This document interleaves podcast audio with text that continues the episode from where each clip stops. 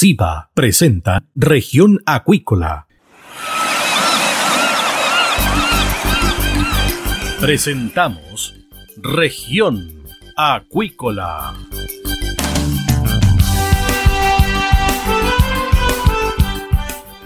Escuche desde ahora todas las novedades de las principales actividades económicas de la región de los lagos y con las voces de sus protagonistas. Región Acuícola es un programa producido por Radio Sago de Puerto Montt, 96.5 FM y transmitido a través de la red informativa del sur.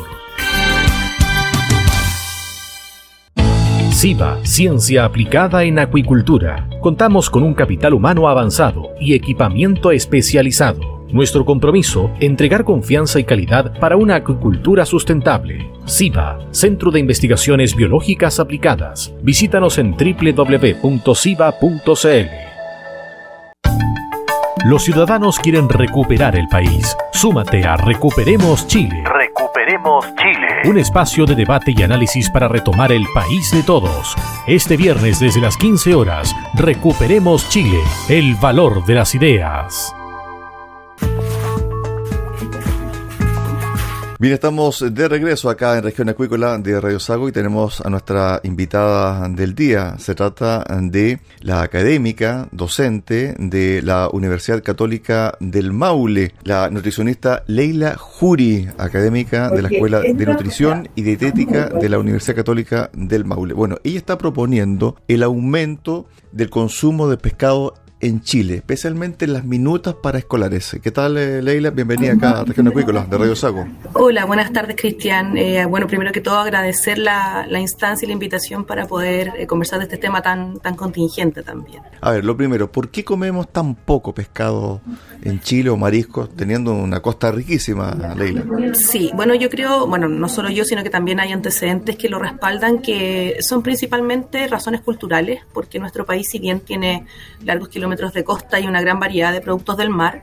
Eh, hay un arraigo cultural que siempre va más orientado hacia el campo, hacia el interior, que más a, la cultura gastronómica de productos del mar. Otro también va relacionado también con el precio y la accesibilidad, si bien eh, no, no es eh, equivalente la, disponibilidad de los productos del mar con, la, con la disponibilidad en el mercado, digamos, si bien existe y hay una gran eh, oferta eh, no, muchas veces no, no, contribuye tampoco a que la gente tenga acceso directo a los productos del mar.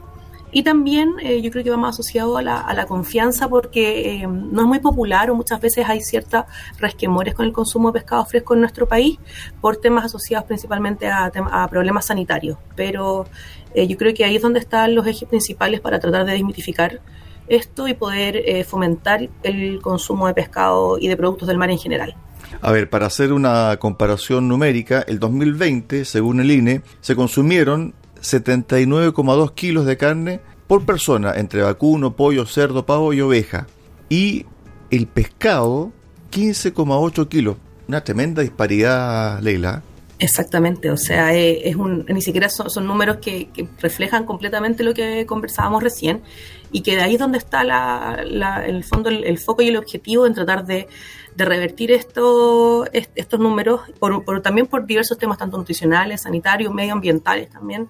Entonces hay, hay un gran desafío por delante. A ver, pero también hay noticias positivas. Vámonos allá entrando a cómo podemos mejorar esto. Chile pasó de consumir 13,2 kilos anuales por persona de pescado, ¿cierto? De el 2017 a 15,8 kilos el 2021. Es decir, dimos un salto cuantitativo de alrededor de 2 kilos y fracción. Eso es bueno, vamos por buen camino, pero ¿cómo podemos potenciar aún más esta cifra, Leila? Sí, si bien como tú comentas, las cifras también nos muestran un aumento que, que ha sido significativo en estos últimos eh, años, eh, todavía queda mucho trabajo por hacer y la meta es idealmente llegar a los 20 kilos de aquí al 2030, 2025, si no me equivoco. Y a nivel gubernamental también se plantearon ciertos planes estratégicos con eh, algunos ejes que van orientados también al fomento del, consumo del pescado y los productos del mar. Em, yo creo que también el principal em, eje donde se debe eh, orientar este, esta, esta estrategia es principalmente a la educación eh, nutricional y gastronómica. La idea es educar a la población em, chilena desde la edad, desde la edad temprana, lo que yo comentaba de, las eh, minutas en los, en los colegios del programa de alimentación escolar. Y además también a la población, a la dueña de casa, a los hombres, ahora ya todo el mundo cocina, no es solo algo que está asociado a las casas, y con las, bondades de los productos del mar y orientando esta educación principalmente a nuevas formas de preparación más atractivas, más asequibles también y derribando algunos mitos que también muchas veces constituyen una barrera para, para el consumo y así también aumentar la oferta de los productos. Yo creo que ese, ese en este momento es el eje principal y además también en innovar nuevos productos, eh, nuevos procesos de comercialización, eh, fomentar los emprendimientos también y em, además generar nuevas alternativas para acercar la oferta a los consumidores y hacerla más, más atractiva también. Estamos conversando con Leila Jury, académica de la Escuela de Nutrición y Dietética de la Universidad Católica del Maule, en relación a esta propuesta, este proyecto, esta idea de aumentar el consumo especialmente de pescados. Ahora, con respecto al consumo semanal, lo recomendable, lo mínimo para el consumo humano. O sea, lo mínimo, mínimo, yo creo que debería ser una o dos veces por semana, eh, de, claro, una o dos veces por semana em, en todo grupo etario, no solamente orientado a los adultos, sino que también en los niños, en los adultos mayores también. Las embarazadas también es eh, importante que, consuman eh, pescados y mariscos. Esta preparación, ¿cómo tiene que ser? Porque también estaba leyendo dentro de tu propuesta que evitar las grasas y también evitar el aceite, porque en el fondo podemos dar un producto sano, pero si le agregamos otros ingredientes podemos bajar también eh, su efectividad hacia el cuerpo humano. Claro, tal como tú comentas, obviamente la idea es consumirlo y aprovechar todas las bondades y los nutrientes que nos ofrecen los pescados y los productos del mar en general. Obviamente, si se, si se hacen con preparaciones que tienen un alto contenido de aceite, como por ejemplo el pescado frito, vamos a perder un poco estos, estos beneficios, por lo tanto la idea es eh, em, innovar en nuevas preparaciones yo siempre doy harto énfasis en la parrilla, en el horno, en la plancha. Hoy en día también está muy en boga la freidora de aire, que le da una alternativa mucho más saludable a la, a la técnica de, de freír incorporando muy poca cantidad de aceite, por lo tanto eh, es una muy buena opción también para como forma de preparación para los pescados. Leila, ¿Ha habido alguna experiencia internacional sobre consumo de pescados y mariscos en niños en aumento, es decir, un plan estratégico que ha dado resultado? La verdad es que no, no tengo antecedentes de eso, pero em, como decía también en la nota, yo creo que eh, incorporar la mayor cantidad de, productos del mar en las minutas del programa de alimentación escolar es una muy buena estrategia para, para aumentar el consumo de, de pescado, ya que generalmente los, los niños en edad escolar son mucho más selectivos al momento de, del pescado y siempre hay una brecha y un tema que no, a la diferencia de cómo reciben ellos las otras preparaciones como el, las carnes o el pollo, eh, también ahí hay un, eje que se puede que se puede abordar de manera um, estratégica para aumentar el consumo de pescado en niños. Los beneficios, los beneficios, por ejemplo, en los niños, el consumo de pescado.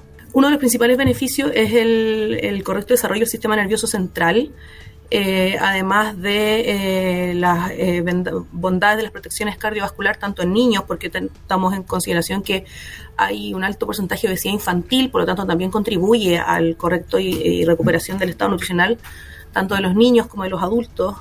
por lo tanto, hay una serie de beneficios que muchas veces están desconocidos, los cuales pueden traer el consumo de pescado en, en mayores porciones de las que estamos consumiendo actualmente. Muchas veces trata de incorporar en la dieta de los niños este tipo de productos, pero tal como tú lo mencionabas también anteriormente, como una especie de croqueta, croqueta de pescado. ¿Eso es bueno, malo o, es un paso? Eh, claro, es un paso, a lo mejor también podemos hacer este tipo de croqueta eh, un poco más de forma más casera, porque recordemos que estos eh, alimentos que vienen como empanizados o como rebozados, muchas veces tienen altos contenidos de sodio, altos contenidos de Em, alimentos que están en el fondo enmascarando un poco las propiedades nutricionales del pescado.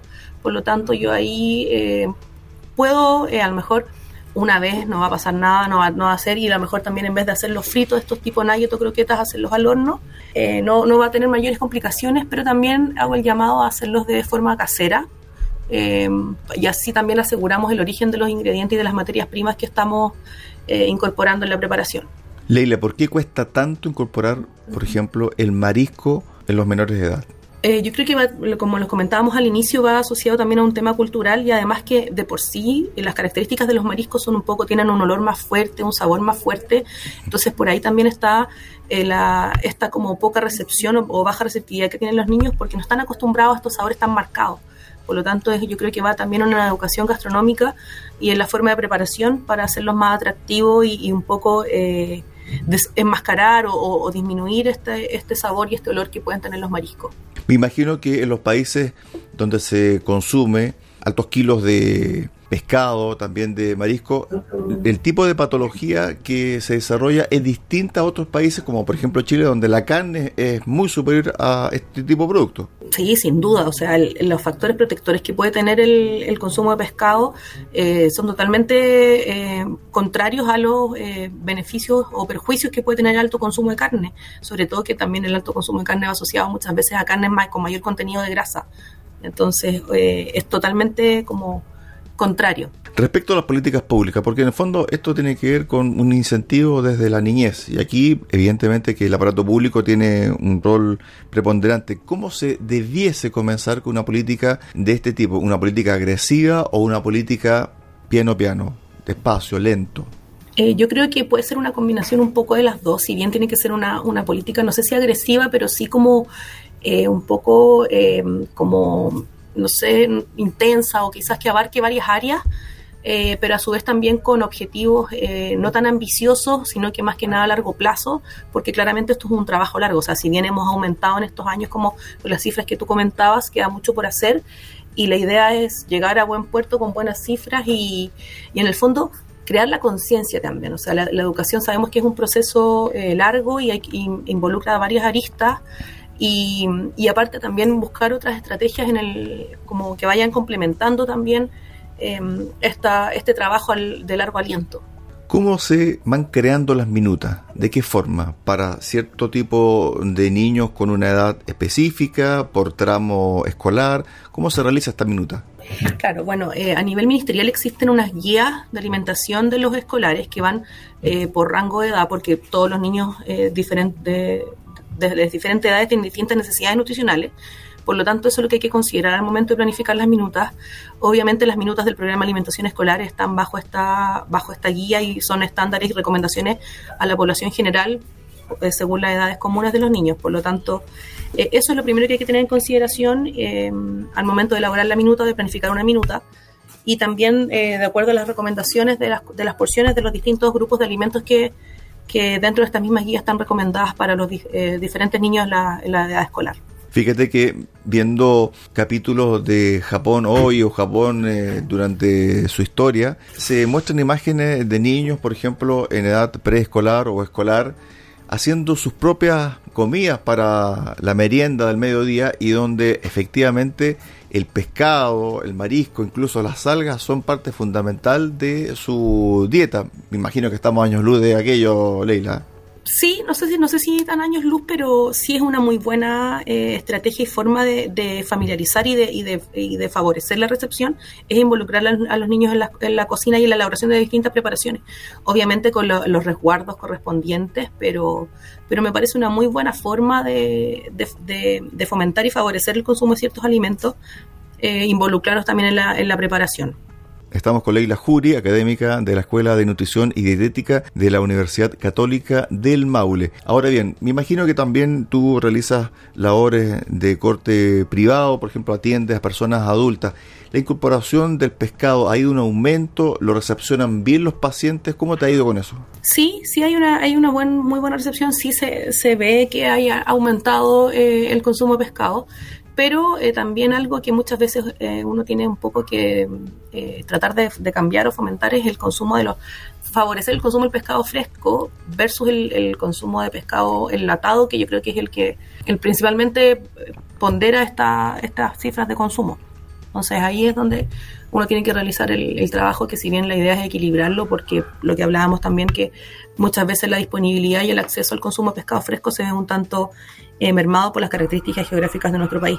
Claro, no es lo mismo comer, no sé, atún en tarro que un atún congelado o fresco, o también, evidentemente, el consumo del jurel tipo salmón que se vende en los supermercados. Pero el tema de los congelados está entrando muy fuerte. ¿Crees tú que también es una buena opción, una buena vía? Sí, sin duda. Sin duda los productos congelados son, son una, una, buena opción al momento de, de claro, de, de, en el fondo de, de, incorporar el consumo de pescado frente a la poca disponibilidad o acceso del, del pescado fresco. ¿Hay alguna diferencia entre el pescado fresco y el pescado congelado? ¿Mantiene los mismos nutrientes, por ejemplo? Sí, en general sí. Muchas veces la diferencia puede estar un poco más que nada asociado al organoléptico, principalmente al sabor y a la consistencia, pero ahí donde hay que aplicar los métodos correctos de principalmente descongelación para evitar que, que las características eh, organolépticas como la textura, la consistencia o el sabor se vean eh, perjudicadas. Pero en general los nutrientes no, no debieran eh, verse afectados. Una dieta o un programa nutricional semanal, ¿qué debería llevar, Leila? Bueno, como el tema que nos convoca debería llevar por lo menos, eh, idealmente, dos porciones de pescado, debería llevar también, eh, por lo menos diariamente, eh, frutas, verduras, carnes blancas, carnes rojas también, convengamos que no estamos tampoco prohibiendo el consumo de carnes, pero, pero también hay que llevarlos al equilibrio y obviamente también el consumo de legumbres, que también se, se, ha ido aumentando y se está fomentando también paralelamente al consumo de pescado, aumentar el consumo de legumbres en la población chilena. Además también, por ejemplo, los aceites y grasas esenciales, eh, grupo, el grupo de los cereales también, por ejemplo, arroz, papas, también es necesario que las, que las consumamos. Por lo tanto, eh, la idea es llegar al equilibrio, si tampoco se trata de, de como englobar en esta como satanizar un poco los alimentos, tratar de que, de que, sean como alimentos malos, sino que todo en su justa medida eh, es necesario consumirlo. Leila, quizás también al tener mucha migración, especialmente de países donde se consume mucho pescado, también evidentemente va a ir en relación al aumento del consumo familiar chileno. Te lo digo porque, por ejemplo, la gastronomía peruana tiene mucha variedad en la preparación de platos relacionados con el mundo marino. Sí, y yo creo que eso también ha, ha hecho un, ha, un, ha, otorgado un gran beneficio también y eh, en, el, en el consumo de pescado. Convengamos que, por ejemplo, el ceviche hasta hace algunos años era, era un plato y una preparación eh, muy poco conocida, muy poco preparada dentro de las casas o muy poco consumida dentro de, la, de los servicios de restaurante. Así que eh, yo creo que sí, que la, gastronomía y la inmigración han, han, contribuido de manera muy positiva a la oferta gastronómica chilena. Respecto a la formación de las personas ligadas a la nutrición, en el caso de ustedes, por ejemplo, en la Universidad Católica del Maule, se hace hincapié también en la incorporación de especialidad ligada, por ejemplo, al mundo marino, en términos de la calidad del pescado, en términos de qué es lo que aporta, por ejemplo, los mariscos, etcétera.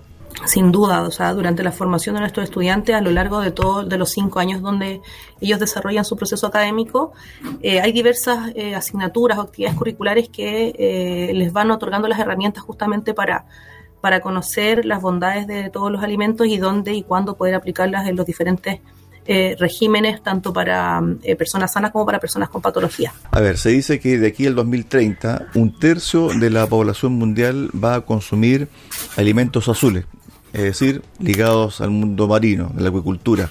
¿Cómo Chile debería prepararse para lo que se viene de aquí a ocho años más, aproximadamente, Leila? Eh, sí, bueno, yo creo que la idea es eh, generar distintas estrategias de comunicación, de marketing, para poder eh, crear una conciencia eh, y eh, generar los cambios de hábitos respecto a los productos para que así también sea un poco más amable y no tan intempestivo estas estrategias que se van a incorporar, estas políticas públicas. Por lo tanto, la idea es ir como ir, ir haciéndolo más familiar a la población que muchas veces tiene un poco relegado el consumo de pescado. Además, también un tema que está muy en boga hoy, hoy, en día es la sustentabilidad. Por lo tanto, yo creo que una muy buena idea que está dentro de los ejes de las políticas públicas es proponer e implementar las buenas prácticas y los mecanismos que, aseguren la, sustentabilidad de los productos y de los recursos marinos. Eh, porque también la idea no es, arrasar con todos los recursos, sino que asegurar la, la disponibilidad y además eh, fomentar también la, la, como la cadena de valor desde la, desde la extracción de estos, de estos productos del mar. Leila, por último, ¿ustedes han hecho algún tipo de experimento in situ con algún jardín infantil, con algún colegio, donde se le vayan cambiando la minuta alimenticia a los niños y cómo han sido recepcionados por estos? Yo tengo entendido que a partir del año 2022 a nivel de Junaev se, se, propone incorporar y modificar las minutas. La verdad es que hasta el momento yo por lo menos eh, personalmente no he tenido alguna evidencia de, de los resultados de esta implementación. Convengamos que llevamos dos meses de año académico recién. Pero, pero creo que es un trabajo en el, al mediano y largo plazo para poder observar eh, resultados visibles, pero creo que el que ya se está incorporando es una muy buena iniciativa y nos indica que vamos por un muy buen camino también. Leila, para el cierre, te dejo los micrófonos de Región Acuícola de Radio Sago en relación al tema del consumo de pescados y mariscos y por qué de su importancia en nuestro consumo diario. Leila, para el cierre. Eh, invitarlos a todos, a la, a la población que nos escucha, eh, a consumir pescado por lo menos dos veces por semana, eh, porque así vamos a poder obtener vitaminas y minerales que son esenciales en nuestra alimentación, además de grasas buenas como son conocidas, ácidos grasos de muy buena calidad, que nos otorgan protección principalmente cardiovascular a lo largo de todo el ciclo vital y eh, como el eje principal era la población infantil, también eh, invitar a todos los niños y a todos los padres que, que, incorporen el consumo de pescado en la alimentación y los beneficios van a ser eh, visibles también. Además también porque nos protege de ciertas patologías, por ejemplo cardiovasculares, Leila. Exactamente, tiene un factor protector cardiovascular significativo que ningún otro de los alimentos tiene. Estuvimos con Leila Juri, académica de la Escuela de Nutrición y Dietética de la Universidad Católica del Maule. Gracias Leila por eh, estos minutos y también por esta interesante charla. Muchas gracias a ustedes por la invitación y espero que sea de ayuda a toda la que conversamos hoy. Ok, un abrazo, buenas tardes. Buenas tardes. De esta forma llegamos al cierre del programa del día de hoy acá en Región Acuícola, en Radio Sagro. Los esperamos mañana contar de las 13.30 horas en el 96.5 FM acá en Puerto Montt. Que usted tenga un excelente día. Centro de Investigaciones Biológicas Aplicadas CIBA, Ciencia Aplicada en Acuicultura. Entregamos confianza y calidad para una acuicultura sustentable. Contamos con un capital humano avanzado y equipamiento especializado. CIBA, Centro de Investigaciones Biológicas Aplicadas, Ciencia Aplicada en Acuicultura. Visítanos en www.ciba.cl.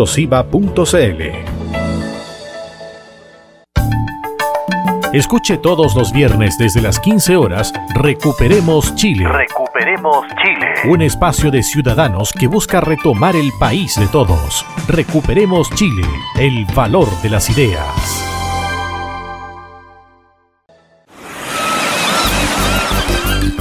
Hemos presentado Región Acuícola.